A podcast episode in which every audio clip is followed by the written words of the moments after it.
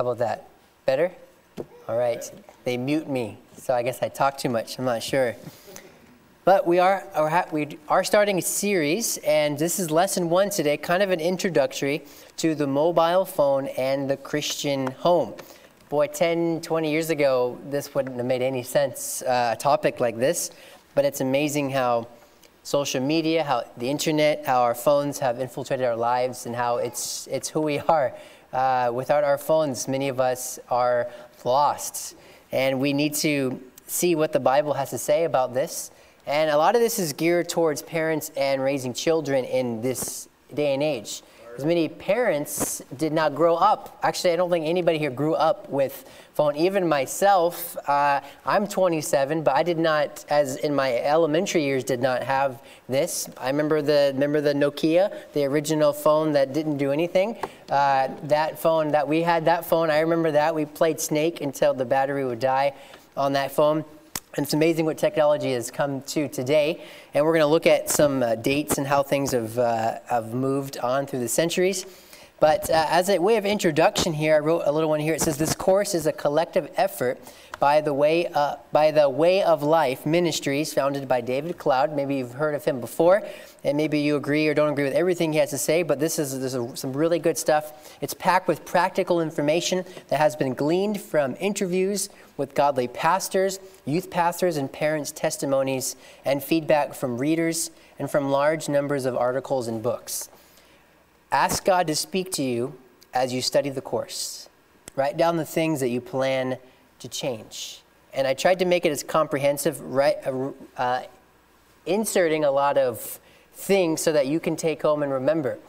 And I hope that this will be a blessing to each and every one of us. Now, I put this here as well. If you are in an imperfect situation, meaning you're, maybe you're a single parent trying to raise kids, uh, unequally yoked with an unbeliever. Maybe you're married, but maybe your spouse is not married. Maybe you have uh, some tension in the home. You're sharing custody of a child with an unbeliever.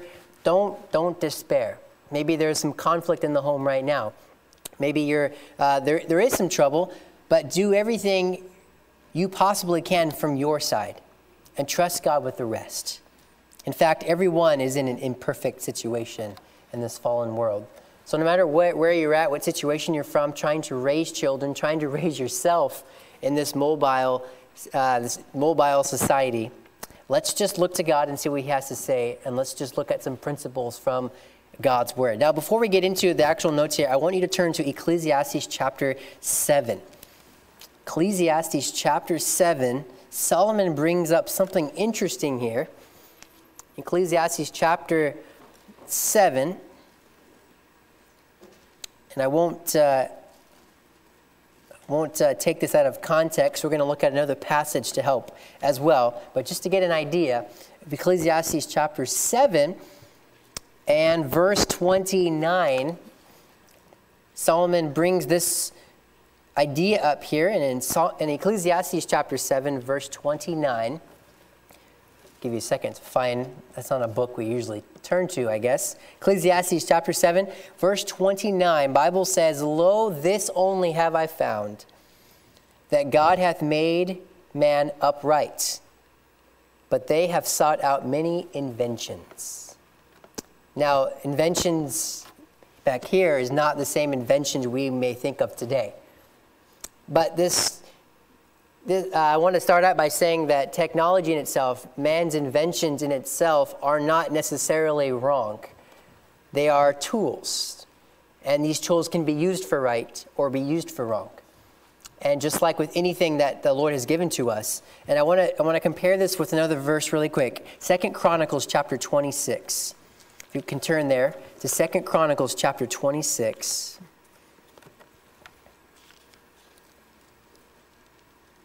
Second Chronicles chapter 26, we come to another king in Israel by the name of Uzziah, King Uzziah. King Uzziah was a very interesting guy, and for the most part, he was a, a king that loved the Lord and he served God. Uh, verse 3, he was 16 years old when he began to reign, so he was just a young kid. But in verse 5, we find that he prospered because he kept his eyes on God. So things were going well for him. Now I want you to turn to second, or stay, but Second Chronicles 26. Now look in verse 6. It says, And he went forth and this is King Uzziah, he went forth and warred against the Philistines and brake down the wall of Gath and the wall of Jabneh and the wall of Ashdod and built cities about Ashdod and among the Philistines. And God helped him against the Philistines and against the Arabians that dwelt in Gerbal or Gerbaal and um, Mehunims. I did not say that right, but it doesn't matter. Verse 8 And the Ammonites gave gifts to Uzziah, and his name spread abroad even to the entering in of Egypt. For he was strengthened himself exceedingly. For he strengthened himself exceedingly. Moreover, Uzziah built towers in Jerusalem at the corner gates and at the valley gates and at the turning of the wall and fortified them. Also, he built towers in the desert and digged many wells, for he had much cattle, both in the low country and in the plains. Husbandmen also and vine dressers in the mountains and in Carmel, for he loved husbandry. Pastor Jim, why, why are you reading this passage? It's coming. All right, verse 11. Moreover, Uzziah had an host of fighting men that went out to war by bands, according to the number of their accounts, by the hand of Jael the scribe, of Maaseiah the ruler, under the hand of Hananiah, one of the king's captains. So I'm reading the backstory to show you he's got a mighty army and the Lord is blessing him. He's got defenses, he's got cattle, he's got everything you'd want setting up to be a king. Verse 12 The whole number of the chief of the fathers of the mighty men of valor were 2,600. And under their hand was an army 300,000 and 7,500. So there's a lot of things going well for him. Now, verse 14 And Uzziah prepared for them throughout all the host shields and spears and helmets and habergeons and bows and slings to cast stones. And he made in Jerusalem engines invented by cunning men to be on the towers and upon the bulwarks, to shoot arrows and great stones withal. And his name was spread far abroad, for he was marvelously helped till he was strong. So back in Uzziah's time, this is thousands of years ago, he had men who were cunning, who were skilled, and they, what we can tell, they invented Techno- there, was, there was technology here that hadn't been used in a lot of places, and this was making him famous. It says here they had these, I guess you would call them big slingshots, right? They would stick them on top of the towers, and they could sling these large rocks, something they didn't really have back then. And these men were very cunning, they were skilled, and the way that they would throw and cast things, you see the inventions right here by these men, they were good. They were tools to be used for the Lord. The Lord, I think, gave them the, the, gave them the ability to create these inventions. But here's the main point, verse 16. But when he was strong, his heart was lifted up to his destruction. Amen. For he transgressed against the Lord his God and went into the temple of the Lord to burn incense upon the altar of incense. Amen. See, the inventions weren't bad in themselves, but they got to him. He let those inventions, in a way, help him turn his heart away from God. Yep. Those inventions caused him to be lifted up, to be prideful, all the way to the point to where he went into the to he went to altar, he went to um, to the altar himself to sacrifice without. He did something that the priest should have done. And all this because, yes, these inventions, they weren't bad in themselves, but they turned his heart away from God It's kind of what the idea is here. And technology in itself is not evil. I know when it first came out, I, I remember, I was young, but I remember when the phone came out. And uh, pastors were, across the land were preaching against it. Honestly, rightfully so. It was, it was new, and there was danger seen in a lot of what, what is happening today. They, they foresaw. But of course, over time, nobody listens and we have what we have today. And it's here, and what do we do with what, we, what the Lord has given us?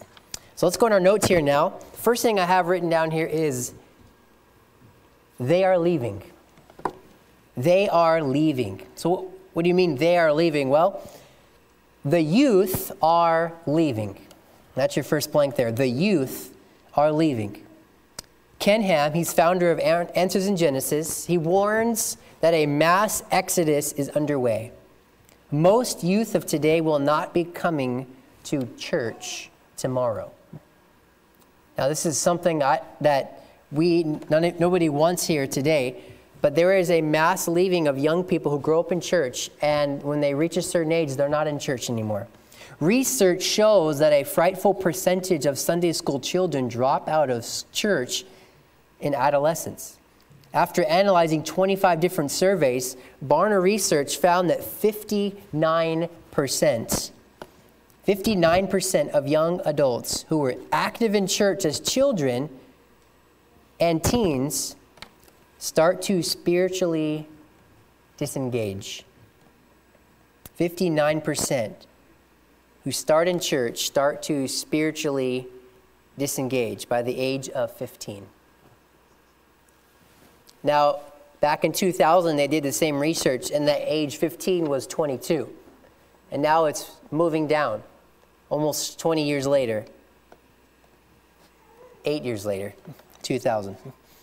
But men and children are learning, they're disengaging themselves. Now, in 2005, Answers in Genesis contracted a survey of young adults between the age of 20 and 29 and found that two thirds of teens, two thirds of teens who regularly attend conservative or evangelical churches are gone by college age. So there is a mass exodus of young people who grow up in church, and yet we find a, a, disinterest, a disengaging of spiritual things as they progress in life, as they get older. Now, the back in notes here, the emerging church has targeted our children. There is a book called Finding Our Way Again The Return of Ancient Practices. The man here, uh, emerging leader Brian McLaren describes the process whereby emergent doctrines will, in his estimation, infiltrate churches that are currently rejecting them. Okay, so let me stop for a second. And I'm making a small point here is that there is a, a falling away of the independent fundamental Baptists, people who are, uh, who are true and faithful to God's word. There is a falling away. The world is infiltrating the church today. There are churches today who are promoting things that many years ago would have never stood in church. There's music being, being uh, played in churches that shouldn't be played. Amen. There are even the, the versions of the Bible are, there's so many of them now. There's confusion taking place. And there's a lot of things. Doctrine now is getting watered down. And churches are not what they used to be anymore. And a lot of this, and because of this, Let's look here. It's, he says, uh, but over time, what they reject, this is churches rejecting the emerging church principles, will find or create safe space outside their borders and become a resource so that many, if not most, of the grandchildren of today's fundamentalists will learn and grow and move on from the misguided battles of their, that uh, battles of their forebears. Okay, so I, you may not understand what I just said. So the next paragraph explains. That was just a quote. McLaren is saying that emerging teachers will infiltrate biblicist churches. They will infiltrate biblicist churches through resources such as books, videos, blogs, and websites. This is exactly how New Evangelicalism has so deeply infiltrated fundamental Baptist churches over the past two decades, and is doubtless how the emerging doctrine will infiltrate in coming years. Okay, so what am I trying to say here? The emergent church, this philosophy of, of changing, uh, uh of moving away, it, they're, they're targeting not the hardened, the elderly fundamentalists, the people who are not going to change, people who are staying true and faithful to God's word. They're targeting the children. They're targeting the young people. That's why, uh, that's why rock music right now in churches is a big thing because that's what young people want. And they know, well, we're not going to be able to reach those that, uh, those that are older, those that know better. We're going to, we're going to try to reach the next generation. And instead of trying to teach them what's right and what's wrong, they're just giving in. Just like many years ago, there was a time where they would, uh, where there was a big practice where fornication, you know, sex before marriage, that you didn't do that. But now today, they teach safe sex. So instead of fighting the problem, they're just giving into the problem and they're trying to work the way around it. They're going, they're taking the easy route. And I say all this because this is where the internet comes in right here. This is one big problem of our, of our world today, is young people are on these devices. They watch YouTube. They watch preachers on the internet. They watch philosophies and they, they, they see things and their doctrine is being changed because sometimes they go home and they see a mom and dad whose lives aren't necessarily lining up with what the pastor's preaching at home, and now they're getting confused. They're going and they're living in a world where, or they're, they're seeing another world where there's God and there's, there's the, the world as well. It feeds their flesh and it also, it also allows them to serve the Lord, and they're seeing all this on their phone. They're seeing all this on the internet. They're seeing this everywhere. The emerging church is targeting a large percentage of our young people today. And because of this, they've adopted the contemporary music philosophies, rejecting separation. They want a softer, gentle, gentler, less judgmental Christianity. And this is just uh, by way of introduction, some of the things that we need to be aware of and why the internet is a very, very powerful tool. It can be used for good, it can be used for evil. Now let's move on here. We have the next section here is the age of the smartphone. The age of the smartphone, that is our age today. All right, a smartphone, if for those of you who aren't sure, is a phone that has a lot of capabilities. It's got camera, GPS, access to the internet. It's, a, it's not a dumb phone, it's a smartphone, all right? Now, we would say a dumb phone is a phone that doesn't have access to the internet. That's what they say today. Smartphone is a phone where you can connect to the internet almost anywhere you want. Now, there may be some people in here who still don't have smartphones, and hey, I, I'm, uh, I wish we can go back to those times. It was simpler back then although I could imagine without the internet now, so many, so much resources that we even use. But the smartphone was introduced in the late 1990s. But its use exploded with the introduction of the, I, I see him, what is it? The iPhone. That's your blank there. With the introduction of the iPhone in 2007. I remember when my friend came home with the original, the first iPhone. Man, I was jealous. I did not get a phone till I was 17, and I'm thankful for that. Now, in 2014, now this is in your notes here, but sales of smartphones were $1.2 billion. So two, this is 2014. They were up to $1.2 billion. That's an increase of almost 30% from the year before. Today, it's a lot, lot more. In Israel, 83% of children between the ages of 8 and 15 are in possession of a smartphone. 93% of mobile devices today are used at least four hours every day. Half say they are online within 15 minutes after waking up. Connecting with friends, social media, social networking like Facebook, WhatsApp, Instagram, and Snapchat. A typical teenager exchanges about 3,400 texts per month. That's about 115 per day. This is just texts. This isn't talking about, uh, there's other ways of messaging people as well through Facebook, there's Instagram of communicating, but just through cellular devices, they have concluded that most teenagers average at least 100 texts per day using uh, from their phones and using different devices as well. 51% of all global internet traffic comes through mobile devices. So 50% of internet traffic happens on a phone. In February of 2016, an East Indian company named Ringing Bells announced a $7 smartphone plan, which has allowed almost uh, which has allowed almost 80 something percent of the population to have access to some kind of a smartphone. Top social media sites for in the in the in America uh, are Facebook. They say 61% of people are connected to Facebook. 55% have connection to YouTube. 51% connection to Instagram. 46% connection to Snapchat. 45% connection to Netflix. And a recent big big one in the last couple of years is this app called Pandora, which is a music streaming app. It's free. Twitter is another one, social media, and the list can go on and on. There's the, the, the apps are endless. I'm not going to bore you with those. But just to let you know that the majority of our teenagers are spending most of their time on their phones. Not that they're always doing something wrong, but that's where most of their time is going. You think about it, if the average teen is spending four hours a day on their phone, how much of that time are they in school?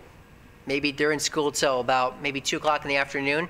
So then take the afternoon time, four hours into the afternoon. What are they, what are they doing uh, with a lot of their life? The smartphone, back in your notes here, the smartphone is an instrument for good and for evil, just like all of the inventions of the past 75 years. Okay, so the smartphone can be used for good and for evil, just like all of the inventions of the past 75 years. Now, just for fun, I thought we'd go through a couple of them here. The first one here, 1940, was the invention of, I think I, think I heard somebody say it, the invention of television. 1940s, or at least when it started to become, when uh, everyone had one. 1947, the tape recorder. Anybody remember those? Anybody still have a tape recorder? Tape recorder? Couple hands. All right. Actually, my my truck, the one just before this, had only a cassette player, which is which is uh, weird. I remember walking into Walmart, and I said, uh, this was just a couple years ago. I like, do you have any do you have any cassette tapes? And I, I was talking to a young girl. She was about uh, uh, she was about maybe she's probably like 20 maybe, and she looked at me. She said, "I'm sorry." I said, "Do you have a, any cassette tapes for my cassette player in my truck?" I don't have that old of a truck. It's 2000. It was 2001, and she says, uh, "One please." And I hear her call on her on her radio. She's like, uh, "I have a customer here looking for a what was it again? A, a, cassette." and she had to come and explain to me they don't have those anymore. So I found some at Valley Village. All right, so we're, we're good. In case you have some, don't please don't give them to me. I don't have that car anymore. So tape recorder. In 1950, you have the portable radio. In 1977, you have a personal computer. In 1982, the portable video camera. Man, I remember in uh, I think it was '89, my dad bought a Sony camcorder, and it was about like this big. Not really. It was it was he was huge. I remember bringing that thing to Disneyland. It was interesting. In 1985, the internet. That's your next blank there. 1985, the internet. Remember dial up? Remember the sounds? I can't mimic it for you. Uh, we, we played a game with the teens once, and it was name that sound. And we had, you know, a sound of a, a cat doing whatever, and then this and that, and then we, sh- we gave the dial up sounds. And nobody knew what it was. They, they thought it was like a old arcade video game noise or something like that. Good old days. Those are the days where you when you woke up in the morning, you turned your computer on, you did the chores, you did the dishes, you went to work. Eight hours later, you came back, and the computer was just about to get warmed up for you to actually be able to use it. Those are good times. Uh, let's see here. Portable cell phone, 1989. In 1990, emails. Email. 1990. Texting or, M- or SMS, short message servicing, in 1993. The digital camera in 1995, boy, that's changed a lot. The digital camera. The MP3 player in 1998. And in 2003, the invention of social media. Social media. Now, I, the reason I gave you that list is because now we know this, but just to put it in perspective, the smartphone is all of these things and one little teeny device. It's all of that. It's a TV, maybe not a tape recorder, but it's music. It's, it is a computer. The, some of the newer phones have more uh, processing power than some of the average computers today. It's incredible what, what these little things are capable of doing. All of this stuff and so much more is compacted in this little guy. Now, the question is, or the statement is, how you use its features depends on your heart and character. How you use these features depends on your heart and your character. The smartphone and the internet are simply tools. They're tools to help and to guide, and they can help. They can be incredible resources. But that depends on your heart and your character. Now, it moves on to our next point here the great danger for young people and old people. There is a great danger. And we're just going to skim the surface here. We're going to look more in details in the, in the coming lessons. But the danger is definitely great. There's some testimonies from some pastors and parents. For instance, here's a testimony here. It says, My wife and I are missionaries in Ireland.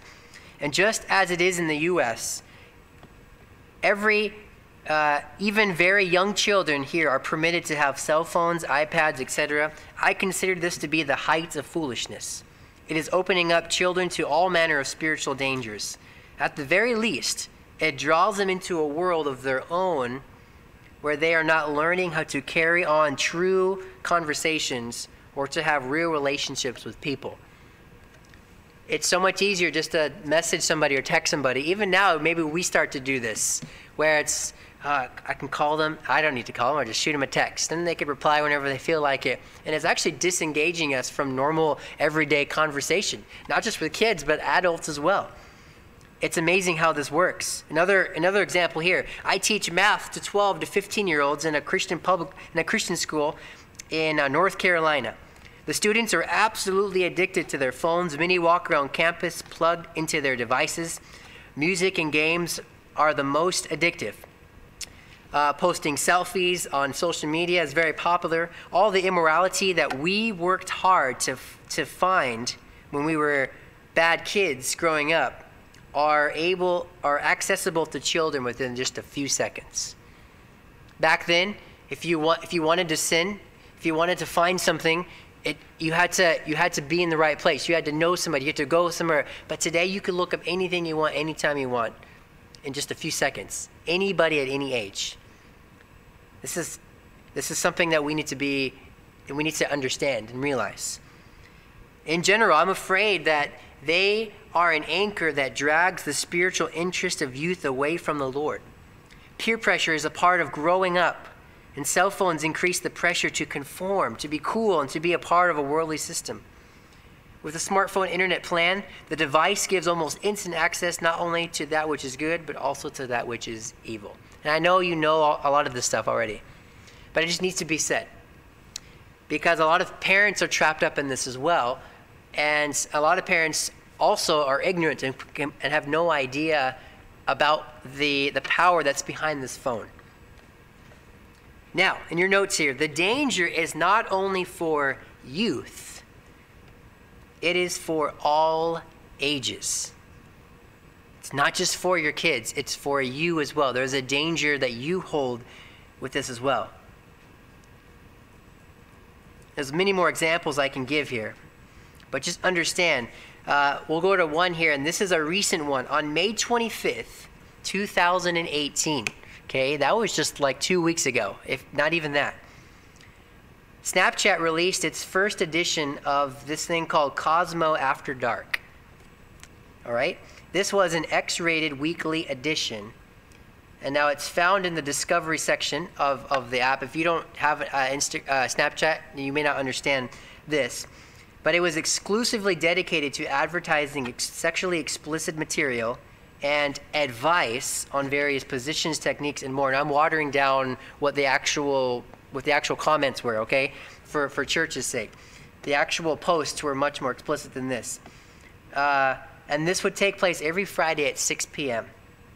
These posts and slash stories were only viewable to those by the by the uh, to those who were 18 years and older but a simple change of one's date of birth on your profile page would allow anyone access to any of this stuff. Now, just to give you an understanding here, uh, well, let me finish here, I'll give, then I'll give you an understanding. Now, just the fact that they made it for 18 years and older, that should not make parents feel better. Because adults shouldn't be looking at this stuff either. This is not. This is 18 years and older. That rule should not be there. If there's if there's something that an adult should only watch, then their kids shouldn't be watching it either. If there's something that kids shouldn't watch, I should say, then their the adults shouldn't be watching it either. There's no age restri- There shouldn't be an age restriction for what someone can handle. Now, this is interesting here. Chris McKenna of the website Protect Young Eyes.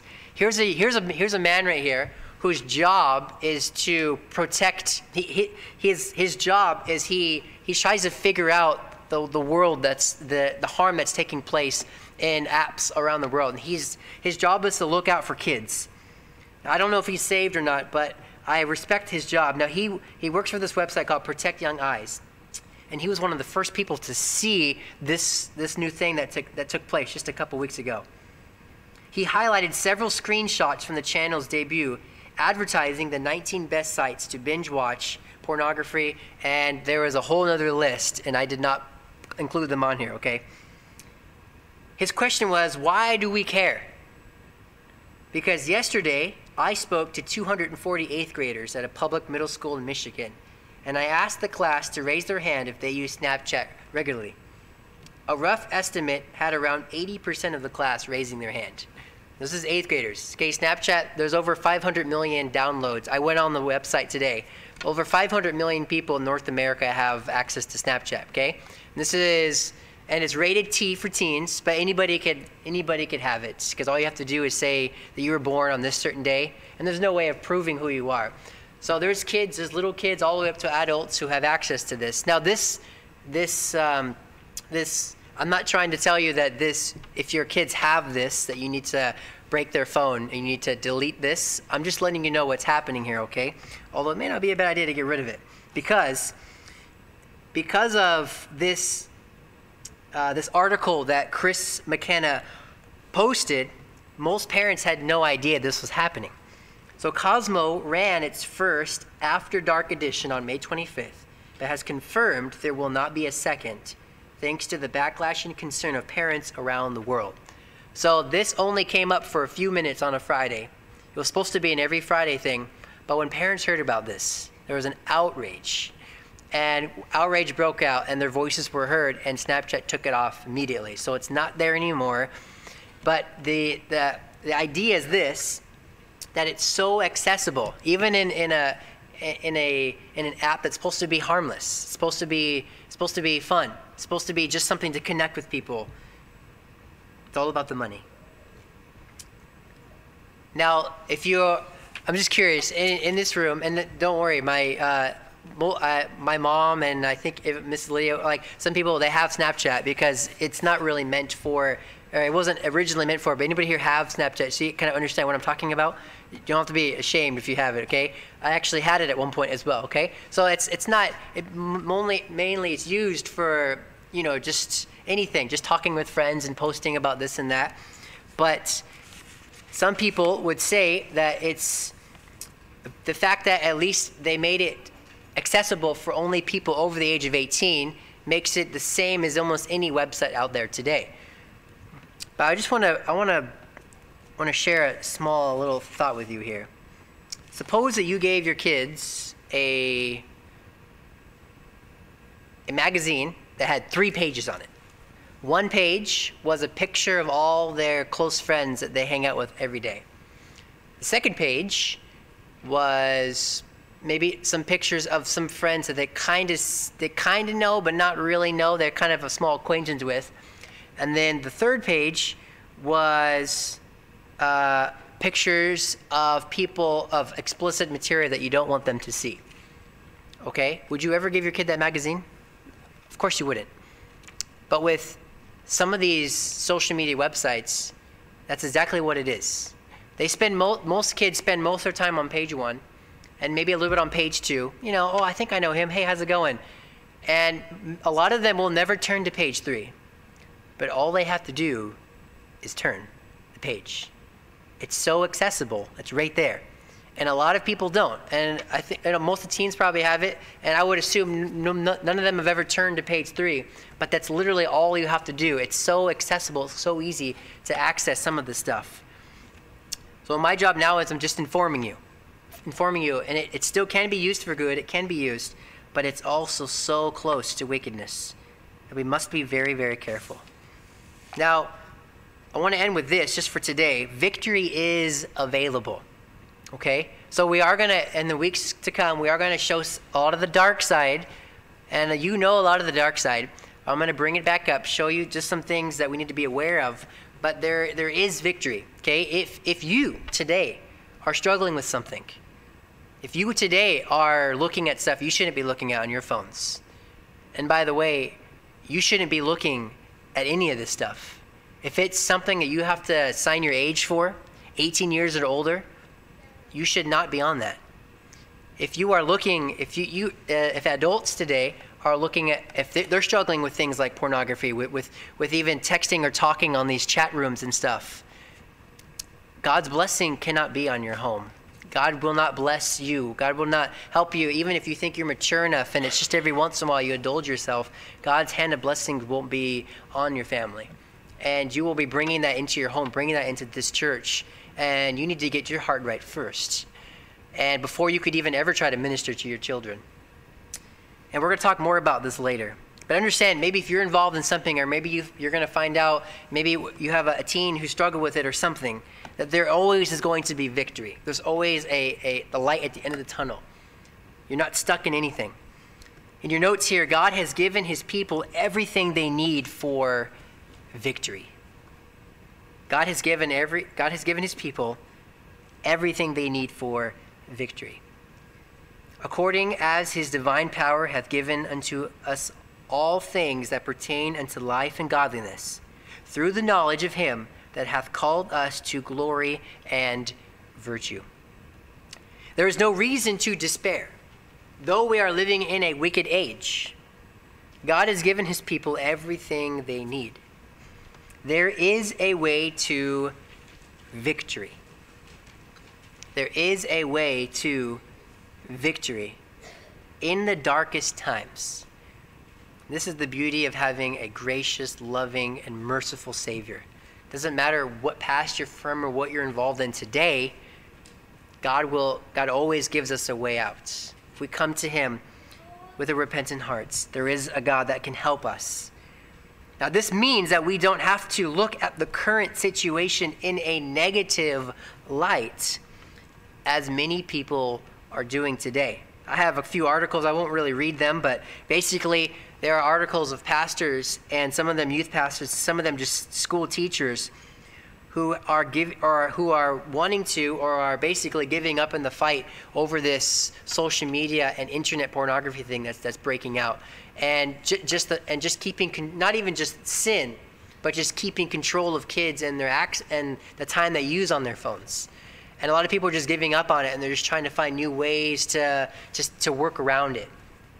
But we don't have to work around it. There are biblical principles that we're going to be learning that we could start implementing in our life and implementing in the life of our families that will help us to get control of the internet, get control of phones, and help us to keep our eyes where they need to be on the Lord. I do have one here. It says the following testimony from a pastor friend could be multiplied by the thousands. He says, My teen grandchildren have a wonderful spirit of serving the Lord. They have regular family devotions, family outings, and responsibilities around the church. They are homeschooled and they have no cell phones or computers. Their heart for spiritual matters is not a mystery. Their desire to read and communicate with adults is no secret. It's not rocket science. The children don't need the technology. Children don't need the technology until they have the maturity to handle it with Christian character. The children don't need technology until they have the maturity. This is just one pastor's perspective on this, okay? I'm not saying you have to pull your kids out of public school and you got to homeschool every one of them and take everything that, that beeps out of their life, okay? That's, that, you can't do that, and that's not, that's not the way to handle this. But what he's trying, what he is saying is that there is a way to raise children for them to, to, to keep their eyes on Christ, to come through the social media age, this, the cell phone age, and still come with their eyes on Christ. And one of his perspectives here is don't give them power until they're ready to handle that power. Because in that phone is a lot of power that kids and adults, in a lot of cases, are not ready to handle. And good advice just to start this lesson out is be careful of the power and realize the power that's in these phones. Realize the power that's at their fingertips. And maybe they're young and naive right now, they, they don't even realize it, but once they get older, they're going to start realizing the power they have. They're going to start realizing the places they can go. And maybe they know better, and they do know better, but it, sometimes curiosity gets the best. Peer pressure kicks in as well. Taking away all electronics may not be the answer, but waiting until properly instructed and trained certainly sounds biblical. And we're going to look at this. Uh, in Proverbs 22 and verse 6, the Bible says, Train up a child in the way he should go, and when he is old, he will not depart from it. Is this verse a promise? I believe it is. But perhaps you have kids that are already grown or halfway grown. Perhaps you've sensed your children starting to fall into sin and the world. Or maybe perhaps you're the one that's struggling. Is it too late for them? It certainly gets harder the later you start. That's your next blank there. It certainly gets harder the later you start. But to try is certainly better than not try. And trying passionately is even better than trying half hearted. There's never, you're never too late. Starting earlier is always better. That's why the, the verse says, train up a child in the way he should go. Start when they're young. But maybe you're, maybe you're just getting, you're just starting to realize the power your teens have, and they're already grown now. What do you do? It's not too late to start. It, it, it, may, it will be, it may be harder. Victory in disciplining youth, excuse me, discipling youth, those words look similar.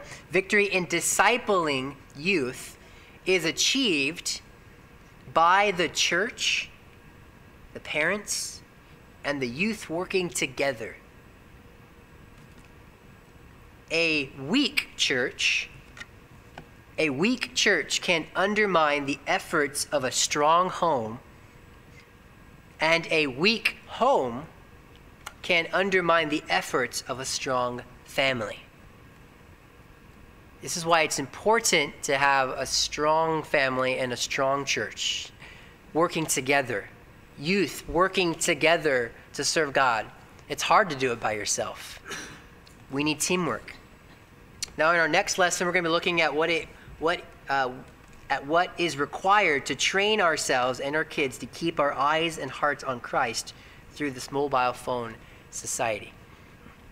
But the reason I'm very passionate about this is because a lot of what I'm telling you here is a personal story in my life. Because I grew up and my dad, he was uh, not his whole life, but when I was about 12 years old is when my dad surrendered to full-time Christian service. And a year later, I surrendered to full time service. I wanted to be a pastor, a missionary, or something. And I knew without a doubt that's what God wanted me to do, and, and I trained for it. We, we were missionaries in the Arctic for many years, and we came back down to California, where I'm from. And, I, and I've, I think I've explained this story before, so I'll just streamline it. But I did not have a cell phone then, but it didn't start with even a cell phone. It didn't even start with the internet. It started one night when I was, I was uh, my uncle had, was living with us for a time, and he had he had TV, he had a cable TV in his room, and the only other access to to the cable TV was in the living room. Those are the only two places. And uh, I was staying up late with him in his room. We were watching a, a movie on TV. My dad let me do it. It was uh, I don't remember what we were watching, but the movie had ended. My uncle had fallen asleep, and it was probably kind of late, maybe about 12:30 at night and we're on this certain channel, and all of a sudden this commercial showed up, and it was not a good commercial.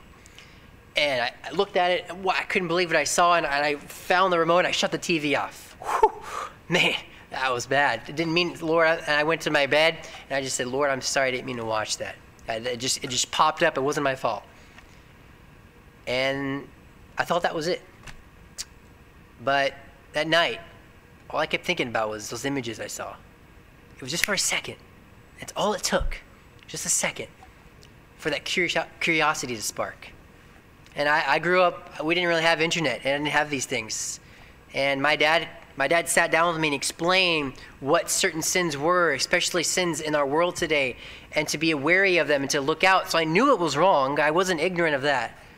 But that curiosity came inside, and I was not strong enough to fight it by myself but I thought I was. I was 17. My dad was a pastor. I, I thought, I, you know, and I was training. I was a year away from going to Bible college. I thought, I am spiritually able to handle this, but I was not. And I found myself a couple weeks later going back trying to find that commercial. And I would find it. and I'd watch it a few seconds longer before shutting it off and feeling guilty. And then I'd find myself a couple days later going back and going back. And I don't like sharing you this story, but if it could start with a commercial, can you imagine what, what kids have today in their hands? They have access to a lot more than a commercial.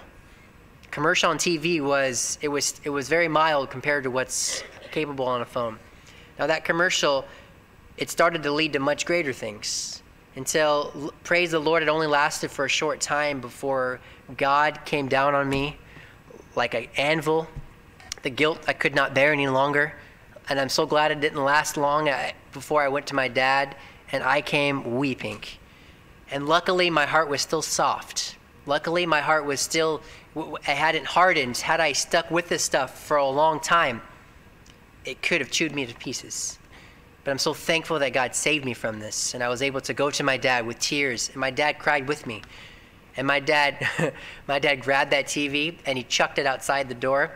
And my uncle was like, "What?" It was. It wasn't even my uncle's TV, but we let him use it. And my dad got rid of cable. He got rid of satellite. He got rid of anything that would prohibit me we, uh, we only had dial-up, and then we didn't have a modem, so it was easier to control it. But I didn't have a phone that had internet, so we, we moved it down to one computer right in the middle of the living room, and that's all we had. And guess what? That helped. That's what I needed. I went to Bible college, and the Lord saved me. And not, not, that, not that it doesn't still try to come back even today, but it's just amazing how it just takes one look. And I just want to be, I just want you to be aware that your kids have a lot of responsibility in their hands. So my question is, are they ready for it? And my answer to you is they're not. they're not ready for it. And there are ways that we can we can help. We can prevent them. And there are apps that can filters that can stop. And I'm going to give you I'm going to show you what all those are uh, in our next lesson. I'm going to go through them and I'm going to show you and help you to guard yourself and your family because we have to protect ourselves. We need accountability. And in an age where your phones are what they are, there is such a lack of accountability today. And it's destroying families, it's destroying parents, it's destroying people in the ministry, it's destroying a lot of people. So thank you for letting me come and, and share this opening part. I'm just going to uh, close in prayer and I'm going to turn over to Pastor White.